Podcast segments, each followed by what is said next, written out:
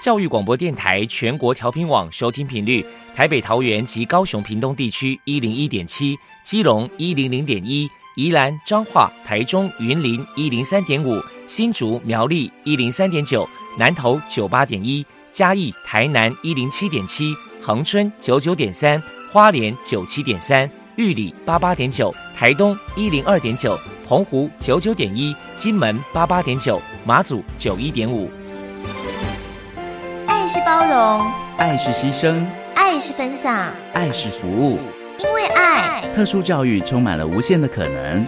用爱关怀身心障碍同学的未来，用心倾听资赋优异子女的心声。欢迎老师、家长、同学们，大家一起加入特别的爱这个大家庭。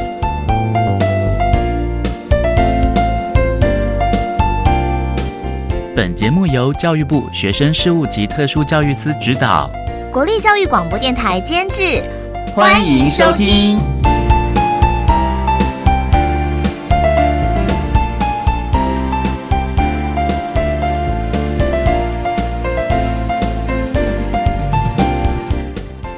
我们在空中相聚。欢迎您再度收听《特别的爱》，我是小莹。这个节目在每个星期六和星期天的十六点零五分到十七点播出。在今天节目中，将为您安排三个部分。首先，在“爱的小百科”单元里头，波波将为您安排“爱的小天使”单元，为您邀请明星儿童发展中心的许丽珠主任为大家说明语言障碍的早期疗愈的相关经验以及重点。希望提供家长、老师可以做个参考。另外，今天的主题专访为你安排的是“爱的搜寻引擎”，为您邀请国立新竹特殊教育学校的语言治疗师张慧雅张语言治疗师为大家分享。别急，慢慢听他说，谈学前教育阶段语言障碍学生教学的相关经验，希望提供家长、老师可以做参考。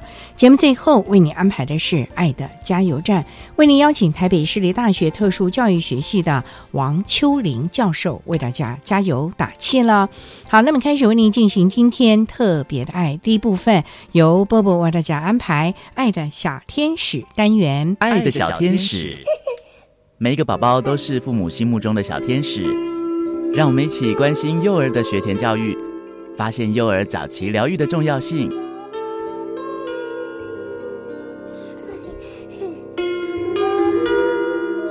大家好，我是 Bobo，欢迎收听《爱的小天使》，专门提供早期疗愈的相关情报。今天要来跟大家介绍的是语言迟缓及相关的治疗。我们特地请到了明星儿童发展中心的主任许丽珠女士来跟大家介绍。首先谈谈，如果说小孩有语言障碍的话，会出现哪一些情形呢？语言发展二十四个月就两岁，表达性的词汇如果少个五十个，两岁啊，或者表达的时候出现一些重叠的，比如说喝奶，对不对？和他说奶奶，或者是说他不喜欢咀嚼，吞咽困难，在语言发展都有影响，或者是口腔的张力低啦，舌头外凸啊，唇不闭啊，吃过的东西还会残留啦，不喜欢模仿别人的说话或声音。喜欢以手势和动作来表达需求，眼神跟人很少接触，很多个原因的话，如果说像这样子的话，最好是谁专业的评估来做一些建议，越早训练对他们越有帮助。就怕孩子错过了黄金时期，有的时候他对自己的名字没有反应啊，或者是不服从指令啊。那只知道熟人的名字啊，而其他的他都是用手势来比。譬如说简单的爸爸妈妈他会，可是他都用手势来比。那类似这样种种的现象的话，就是要建议去做评估这样子。那语言治疗异常的重要指标，就是一岁以前太过安静，对外界的声音都缺乏反应。那，两岁的话没有任何意义的出现，什么捏捏啊、妈妈没有任何意义。那三岁哈没有任何句子。三岁以后说话理解力啊难以理解，用语不当，不知道他在讲什么。四岁的话就有一些构音，有一些明显的错误了。那五岁的话，句子结构有明显的错误。那这样子来讲的话，种种就是到五岁的有一些咀嚼的动作比较少，舌头不灵活，无形中这些的显示的话，我还是刚建议说做专业的评估，医院啊诊所都可以做一些复健治疗。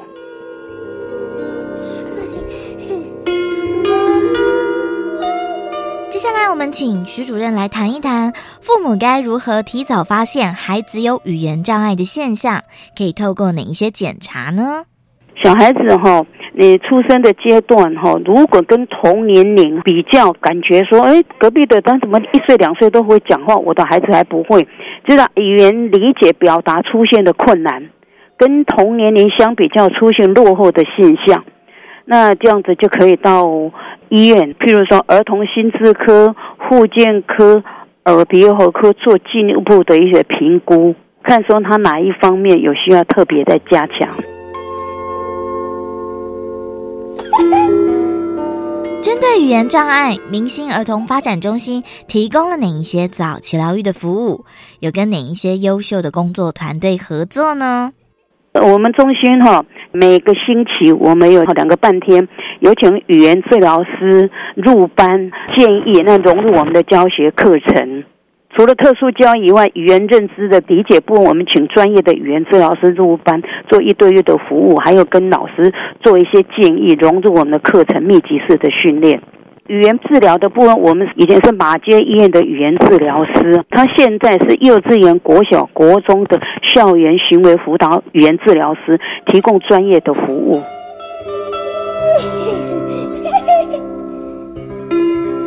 再来，我们就请徐主任来谈一谈，在早期疗愈的阶段，语言障碍的孩童有哪一些沟通辅具可以使用？就是有一些诱发式的沟通训练，有图片呐，还有一些沟通的系统，沟通板，还有沟通笔，还有电脑也可以做一些沟通。就是说，有一些图片可以诱发式的，他比较喜欢、比较有兴趣的图片来提示，然后电脑也可以做一些沟通。譬如说，电脑显现出来这个是什么？呃，比如说你喜欢的面包或者是什么东，就动电脑可以沟通，让他练习，重复练习，让他增加他的印象，然后引发他的学习兴趣，他就会表达出来。请教一下徐主任，语言障碍的孩童在早期疗愈阶段，父母在教养上该注意哪一些事情？另外，在亲师沟通上。又该注意哪些事呢？就是说，要有良好的语言学习环境，少开电视，要多阅读，多跟小朋友对话，用绘本、亲子共读，这个对父母来讲，对小孩子都很有帮助。关于语言部分的话，我们的语言治疗师，小朋友一对一的语言治疗，我们每天都有提示家长回去要怎么练习，就是困难的把它简化，那简单的重复。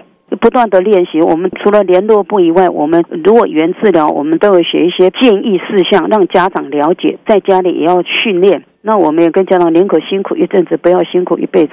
只要家长训练，小孩子会进步很多。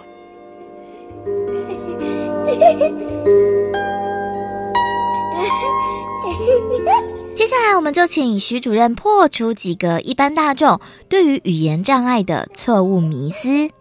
一般来讲，就是说哈，以前的像就是短架给满提，长大就会好，或者是超龄呆剪剪蛇系带就好，或者是一次教他多种语言，或者是说啊，我早一点认知就好，让别人来教比较好，这个都是不对的，要言教也要身教这样子。能说让别人教就好啊，或者他只要认知就好。其实他认知，可是他不会表达的话，这样也不好。所以一般来讲的话，说以为短嫁给满题，也许错过了黄金时期。长大就会好，这个是不对的想法。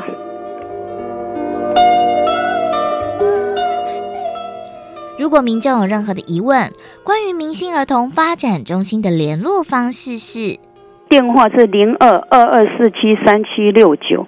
还有官网跟网站都可以搜寻，因为我们也有一些亲子教育一些活动，都可以搜寻。最后，关于语言障碍的早期疗愈，还有什么样的话想要传达的呢？最好还是医院做专业的评估，比如说附近的诊所或者各大医院都有语言治疗师，最好还是到医院做评估，请语言治疗师做一些建议，配合让我们的小朋友沟通的会更好，人际关系也会更好。谢谢明信儿童发展中心的许丽珠主任接受我们的访问。现在我们就把节目现场交还给主持人小莹。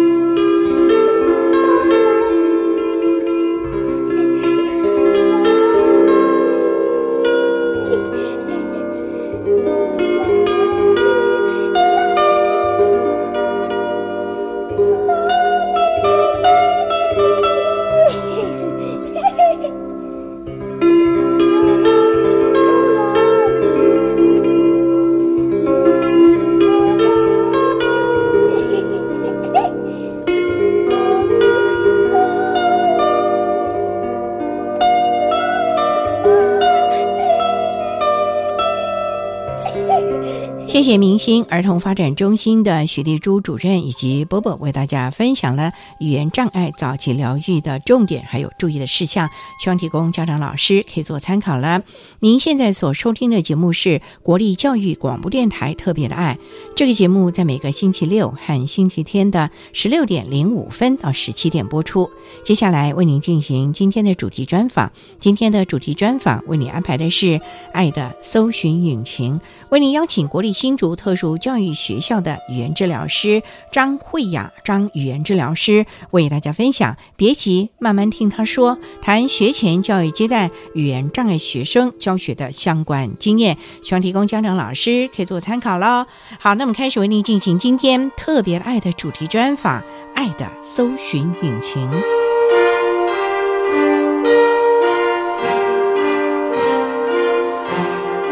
爱的搜寻引擎。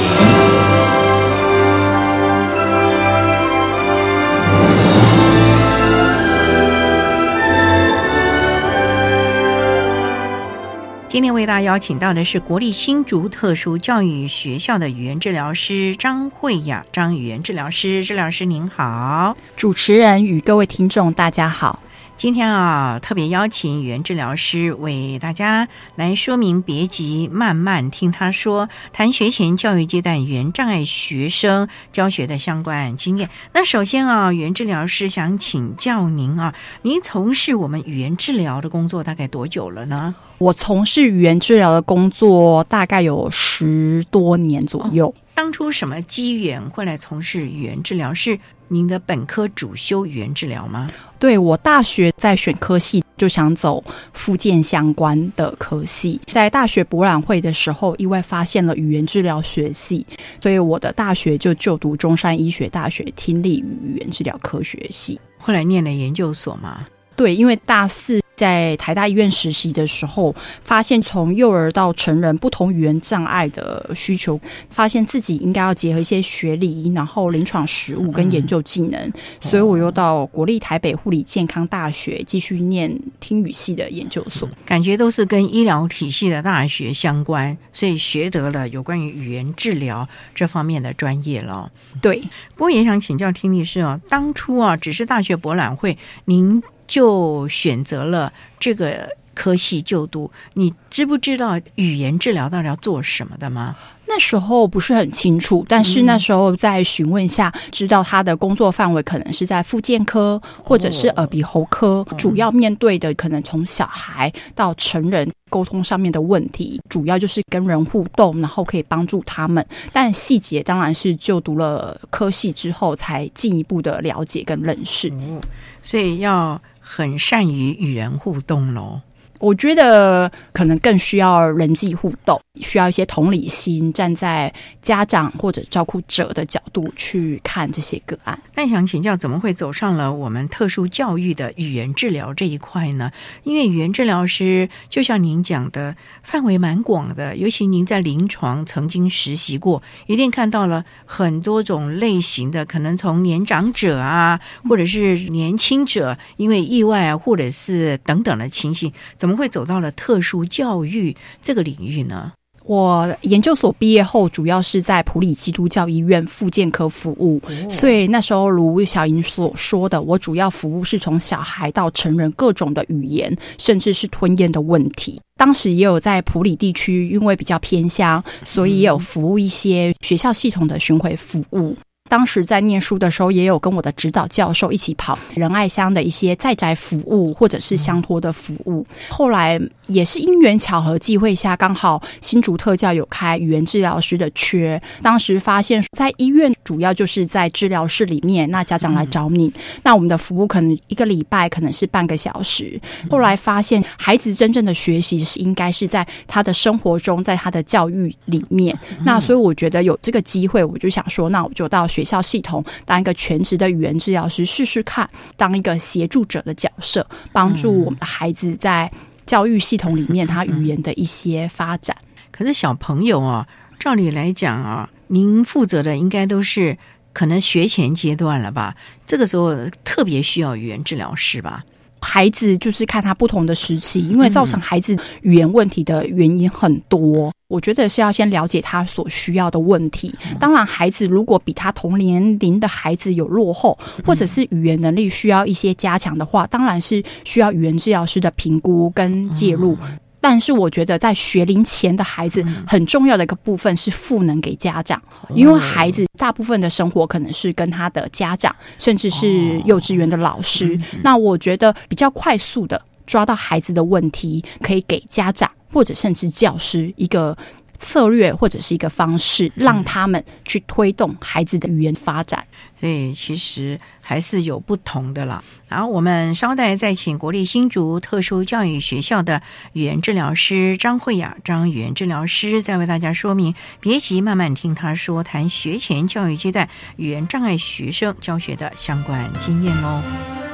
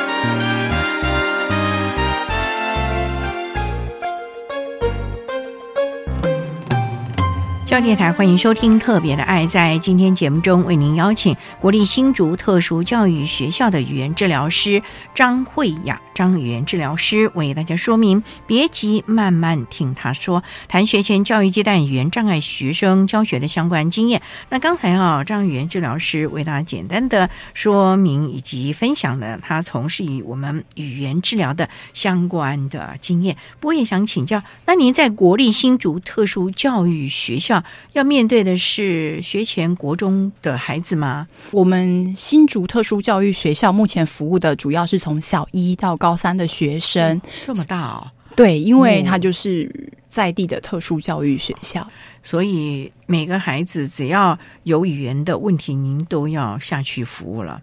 应该说，我们学校收的主要的标准就是中度以上智能障碍的孩子。那这些孩子可能伴随着不同的状况，有的孩子可能是自闭症、唐氏症，他们都有智能障碍的问题。那当然，这些孩子多多少少都有一些沟通上的困难。那我们主要就是协助特教老师。促进他们学习语言沟通的部分。不过我们也知道，像语言障碍有蛮多的问题啊，原因造成的吧。那像您刚刚讲的，这些都属于中重度的智障的孩子，那他们会有构音或者是生理上的问题，所以引发了他的语言的问题吗？他们也会有一些构音上面的状况，发音不清楚。但是因为他们是中重度智能障碍的孩子，所以我们会更强调他的沟通。但是他的沟通可能不局限于在于口语表达，我们就会看他的优势能力，可能是一些手势动作或者是脸部表情。对于一些认知可能还不错的孩子，例如像脑性麻痹，他可能肢体动作受限，或者是他的呼吸的气流控制没那么好，或者声带的控制跟神经的控制没这么好，所以我们可能就会让他有一些方式，例如可能用一些图卡或者是一些沟通辅具去协助他的表达。哦，所以你要针对不同的孩子给予不同的介入的辅导方式喽。对，要看孩子的状况，然后评估他的优势能力，提供他适合他的一个沟通方式。所以在国立新竹特殊教育学校，你要和特教老师一起开 IEP 会议吗？对，我们要跟特教老师，还有孩子们的家长，或者是主要照顾者，还有我们相关的专业团队，还有相关的行政人员，哦，大家一块的来讨论，对这个孩子应该怎么样的提供相关的专业的协助喽？对。效果会如何呢？像你们这样子，每天都可以协助呢，还是像有的巡抚可能一个学期才这么一两次呢？因为基本上我们在学校系统里面，我们算是全职的专业人员，所以基本上我们就是 full time 在学校里面。主要我觉得就是一个协助者。那当我们可能会有抽离孩子协助他语言沟通的部分，那当然我们也会入班，例如像国语课、沟通课或者是一些社交技巧课，跟老师讨论，看用什么策略方式协助孩子的学习。所以像这些课程，你们也要入班哦。对，入班做什么呢？老师在台上教啊，那你们要当小老师吗？我觉得是一个协助者的角色，因为像我们的孩子有可能不专心或者是分心，那我们知道他的弱势的部分，也知道他可能比较优势强项的部分，可能老师在问问题的时候，我们就可以给他一些提示。换你喽，或者是说，例如老师问他说是一零一大楼还是二零二大楼？那如果他答不出来，或者他可能只是仿说，我们可能就在旁边给他协助，或者我们给他二选一的提示。或者是他视觉好，我们可能就写字在旁边，或画个图让他做一个提示。这是就是在旁边做一个协助者，去提醒我们的孩子：哎，老师在问你问题哦，你可能要回答之类的。那另外一个部分，可能有些孩子就像刚刚讲的，他可能是可以回答，或者他不知道怎么回答，或者是他的表达方式受限。我们可以准备适合他的辅具，例如老师问他，我们可能就可以把相关的词汇在课堂前先准备好，然后让他去做一个按压或者是表。表达一个方式，然后让孩子更能够参与课程的进行，所以还蛮多元的啊。所以语言治疗师其实真的是要面面俱到了啊。好，那我们稍待再请国立新竹特殊教育学校的语言治疗师张慧雅张语言治疗师再为大家说明。别急，慢慢听他说，谈学前教育阶段语言障碍学生教学的相关经验。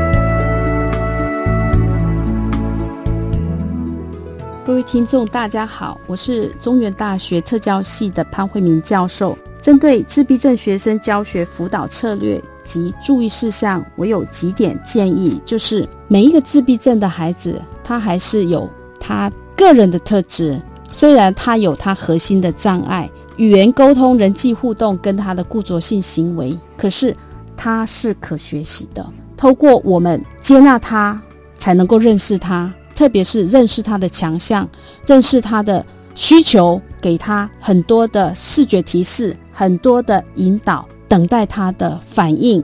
我相信我们的接纳，我们的支持，支持孩子，支持这个环境，支持他的家庭，支持他的主要照顾者，也不忘记他的手足。或许我们深入他的时候，可以让我们的视野。让我们的经历，让我们的能力，可以透过他们有不一样的发展。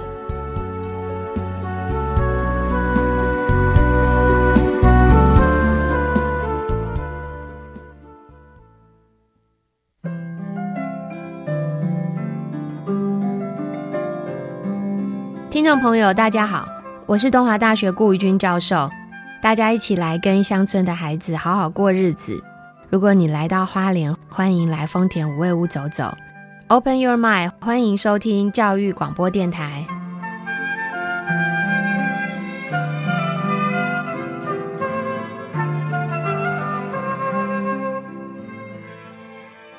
月三十号，要不要跟我去参加一个有意义又好康的活动？哦，在哪里呀？去桃园市政府广场。嗯，到时候有各县市的反毒宣导摊位，并有精彩表演、在地美食、亲子互动体验、闯关摸彩，还提供免费接驳哦。哦，好耶！我要找亲朋好友一起去。剧毒健康新时代，爱与关怀赠会来活动，让你在寓教于乐中了解毒品危害。欢迎全民参与，详情请向活动粉丝专业查询。以上广告，教育部提供。我是 Jane，也是 Egan 的妈妈。孩子的成长只有一次机会，陪伴他们长大是每一个父母最大的心愿。在台湾，每十五个孩子中就有一个是发展迟缓儿、慢飞天使。邀您一同响应伊甸基金会弱势儿童服务计划，请拨打支持专线零八零零零二五八八五，或上网搜寻伊甸慢飞天使。管那么的水，落嘎西木啊！大家好，我们是 OK 合唱团。您现在收听的是教育电台。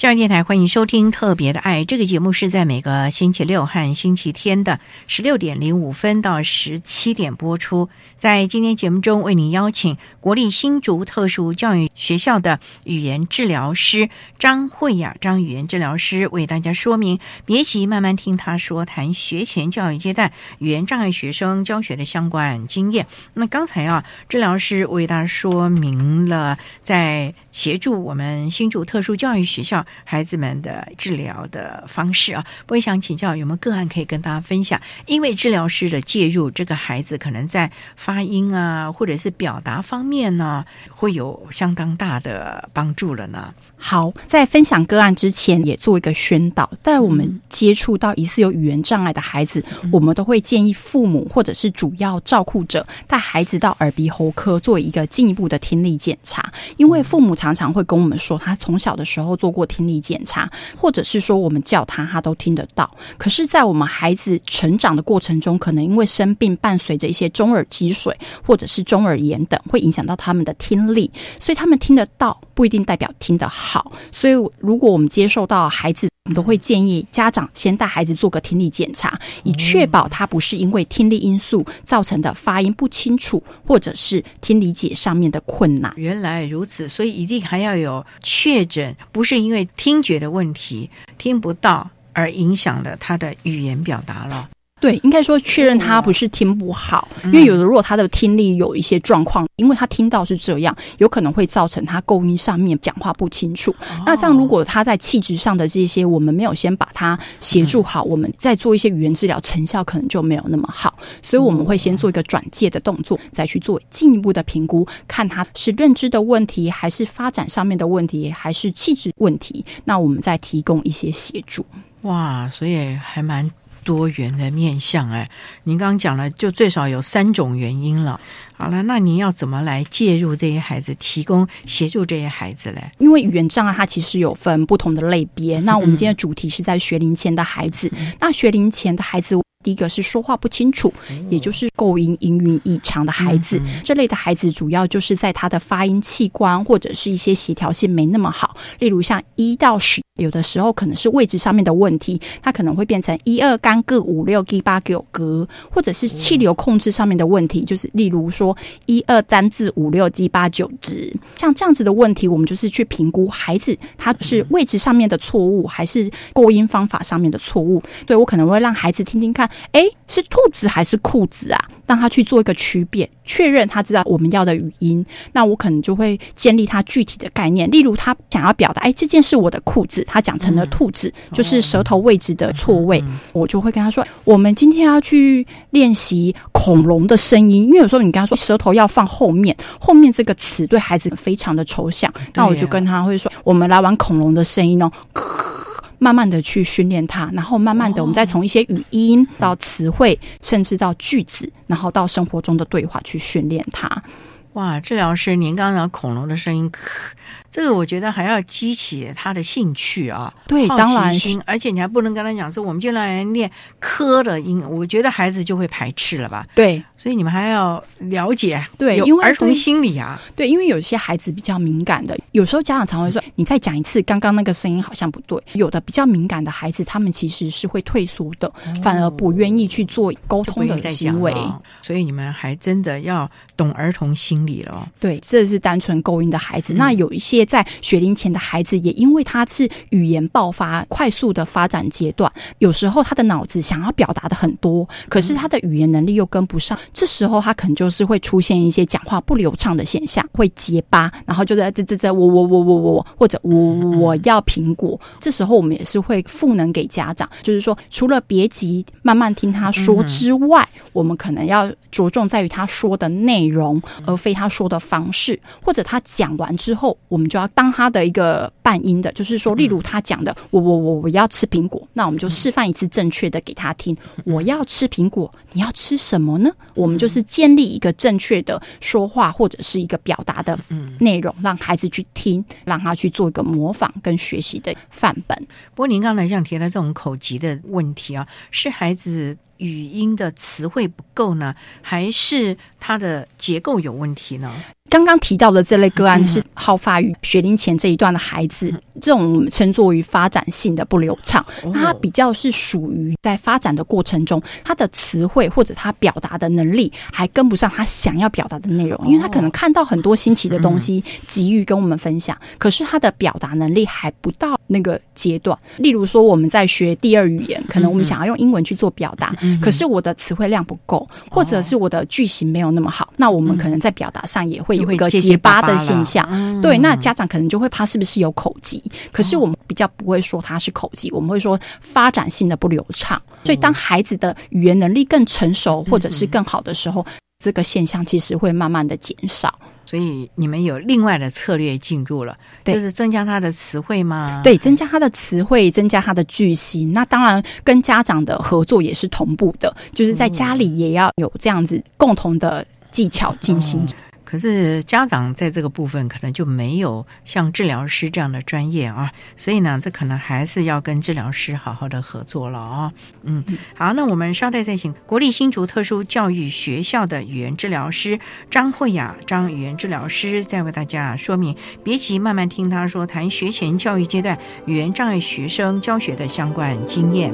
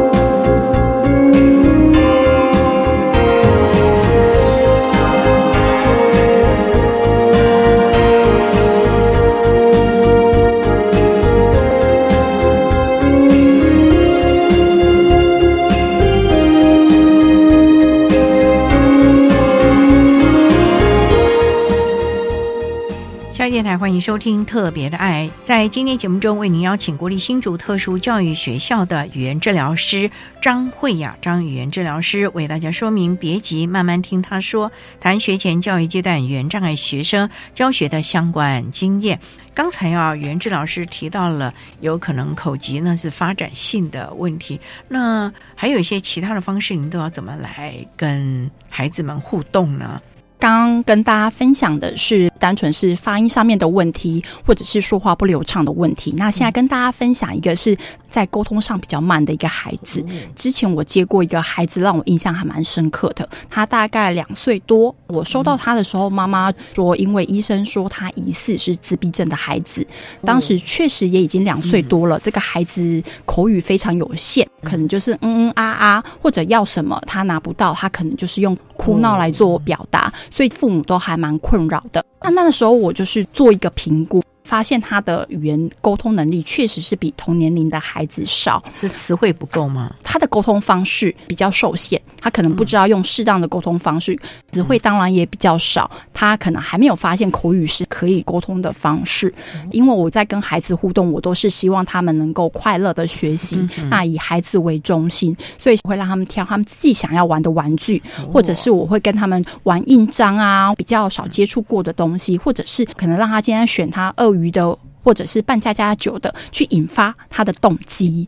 一开始我当然不要求他一定要用说的跟我表达，他可能点点头，或者是拍拍拍拍他的胸，代表我要，或者是来来来叫那个小动物过来，那我就会说哦，好棒哦，对，你要长颈鹿哦，你要鳄鱼，增加他的理解动物的词汇或者是车子的词汇。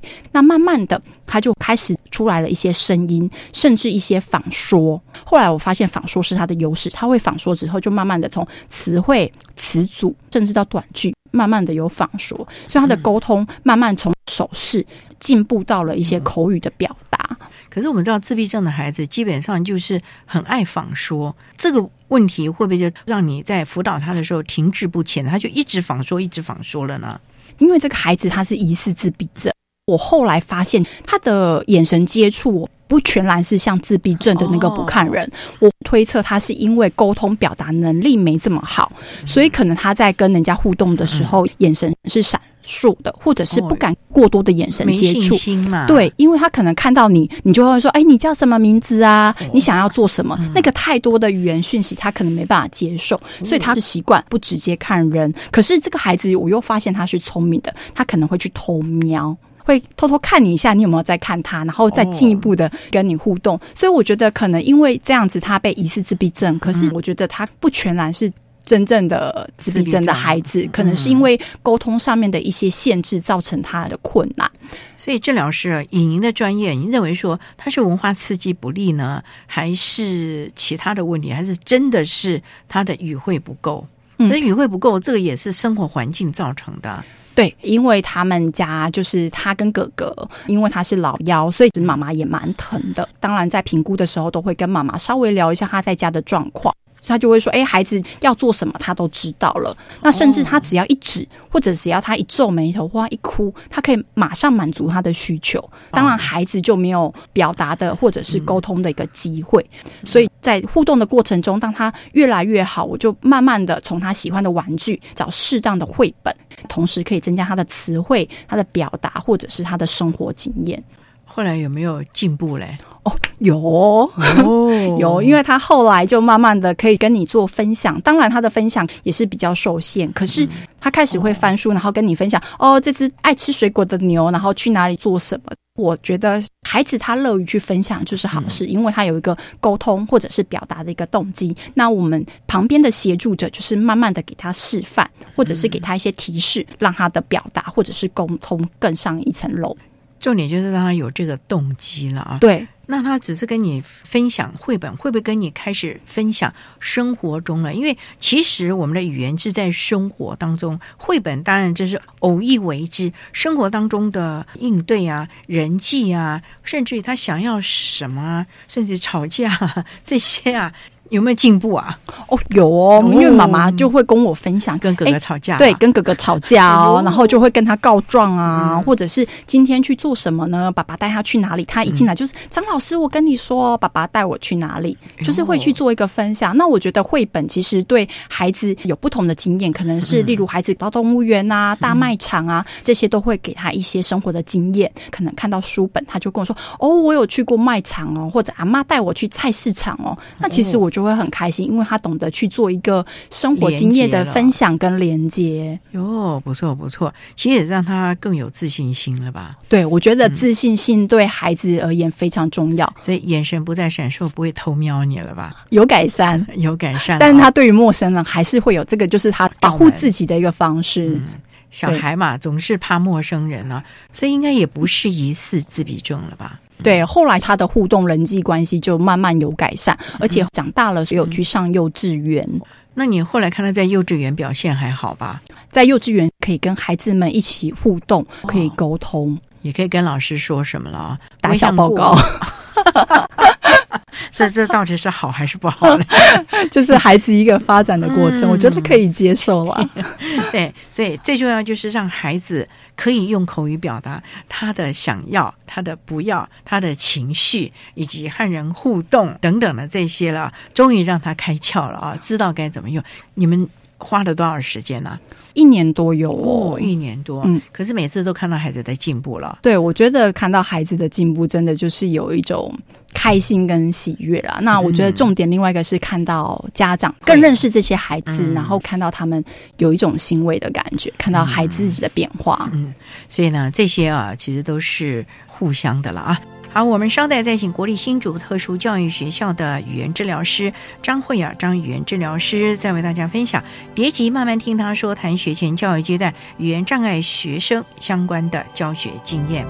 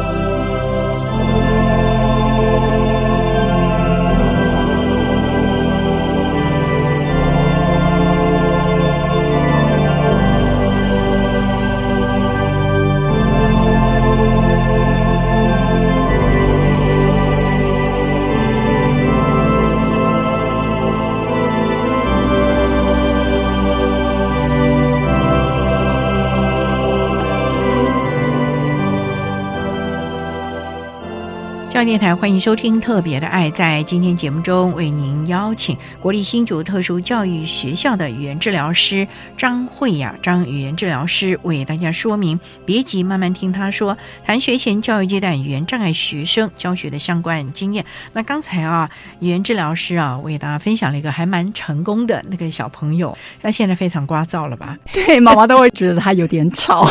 那像这样的一个情形，他的哥哥应该不会有相关的状况吧？因为他的哥哥跟他差好像三四岁，他的哥哥后来被诊断为学习障碍，所以可能还是跟家庭有关咯。因为他哥哥口语表达也都很好，理解也还不错，但是他在书写上面就是会有一些字词的颠倒啊，或者是阅读上面不流畅的一些状况。所以，这个家长是不是就更该注意了？就像您讲的，刚才这个孩子只要一皱眉，手一指，妈妈东西马上就到位了，所以他根本不用说啊。我相信孩子能够进步这么快，不是光语言治疗师这几个钟头吧？他应该回家，妈妈也要跟他不断的呱啦呱啦呱啦了。哦，当然当然，因为我之前在治疗室的时候，如果孩子不会过于依赖爸爸妈妈的话，我都会邀请家长一同进治疗室。我绝对不会只有着重在我们的孩子的教学，我会希望爸爸妈妈也可以了解我们的目标在哪里。那我现在做的方式或者是技巧是什么？我会同时解说给妈妈听，那让妈妈知道回去的时候可以怎么做。照着治疗师教的方法，他可以在家庭中怎么样的来变化使用了？对，那我也会跟妈妈说，那他回去这样子试的状况是怎么样？那妈妈可以提出他在执行上面的困难，那我们再去做进一步的讨论。像这样子，家长也回去啊，不断的让孩子练习，对孩子真的有帮助吧？一定有帮助啊！因为说实在的，沟通无所不在，那沟通其实就是在我们的生活中。我觉得孩子在学习任何事情，甚至在沟通，很重要的三个点，一个就是清醒，他是不是很清楚的？他今天是嗜睡的吗？还是他今天的精神状况很好？他清醒。第二个就是关己，他可能要跟自己相关的，也就是他有兴趣的东西，他更有沟通的动机。第三个就是重复性的练习，今天要让他词汇，那我们可能可以用不同的方式，让他有多听的机会，或者是示范给他看，让他有机会去听、去模仿。主要就是清醒、关己、重复性的练习这些策略去帮助他学习。那当然，在家中主要就是他的照顾者，或者是他的爸爸妈妈。沟通无所不在，我们可以利用任何的时机或者孩子喜欢的东西，我们就用小技巧让他有表达的机会，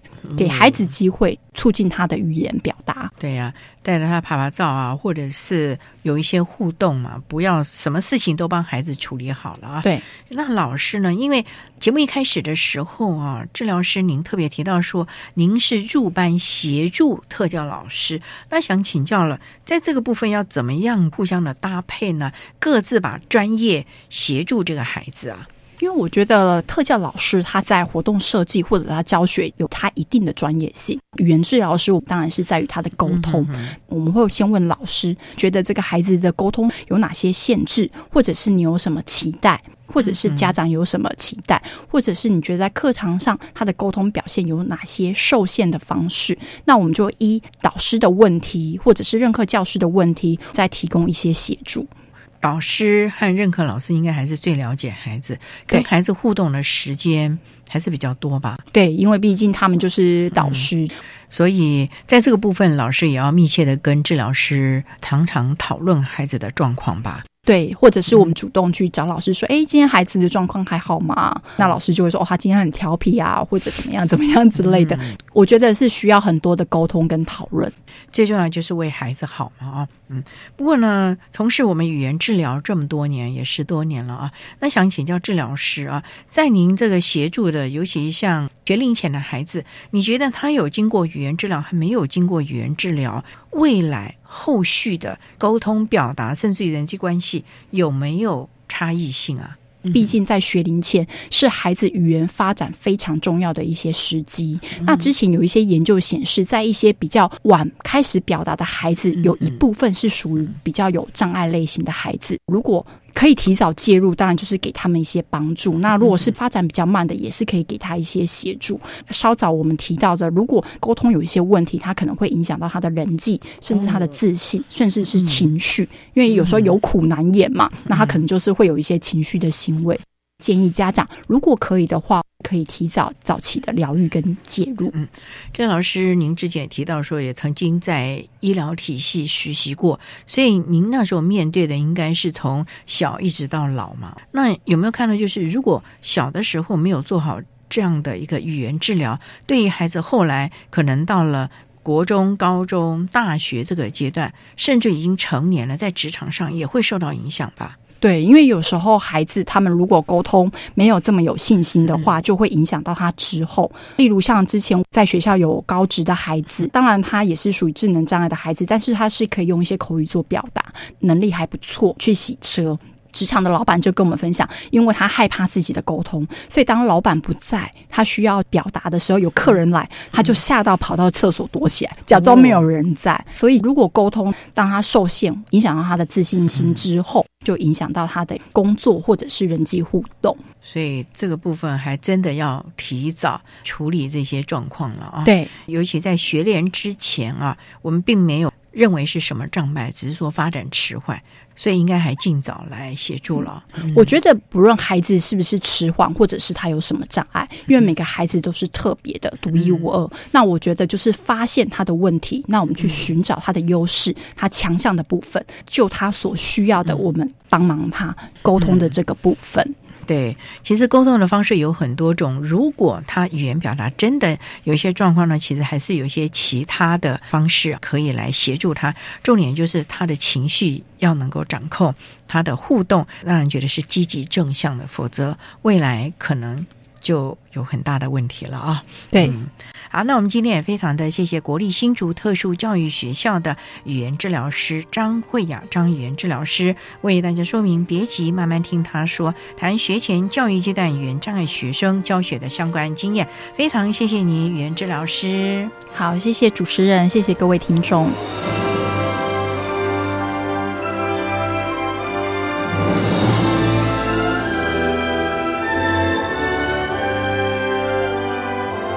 谢谢国立新竹特殊教育学校的张慧雅语言治疗师为大家分享了学前教育阶段语言障碍学生的教学经验，希望提供家长老师可以做参考了。您现在所收听的节目是国立教育广播电台特别的爱节目，最后为您安排的是爱的加油站，为您邀请台北市立大学特殊教育学系的王秋玲教授为大家加油打气喽。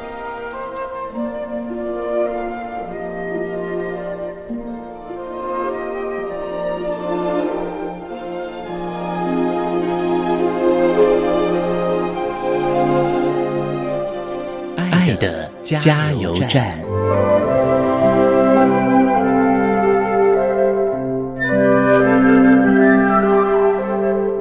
各位听众，大家好，我是台北市立大学特殊教育学系的王秋玲。针对语言障碍学生融合教育教学策略的重点，我对家长有下面的建议：第一个，我希望家长能够积极参与孩子的疗愈活动，因为。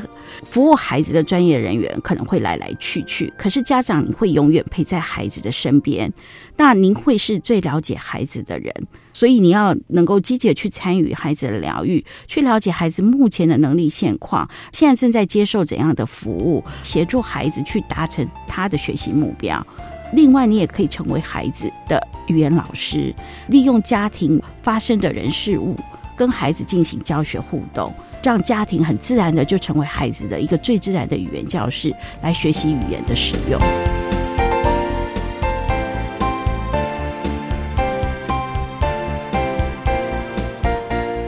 今天节目就为您进行到这了，感谢您的收听。在下个星期节目中，为您邀请国立台东大学特殊教育学系的教授兼特教系主任以及特教资源中心主任的陈志轩主任，为大家说明运用辅具找出优势能力，谈个教育阶段多重障碍、脑性麻痹、肢体障碍学生教学辅导的策略以及注意的事项，希望提供家长、老师还有同学们可以做参考。感谢您的收。听，也欢迎您在下个星期六十六点零五分再度收听《特别的爱》，我们下周见了，拜拜。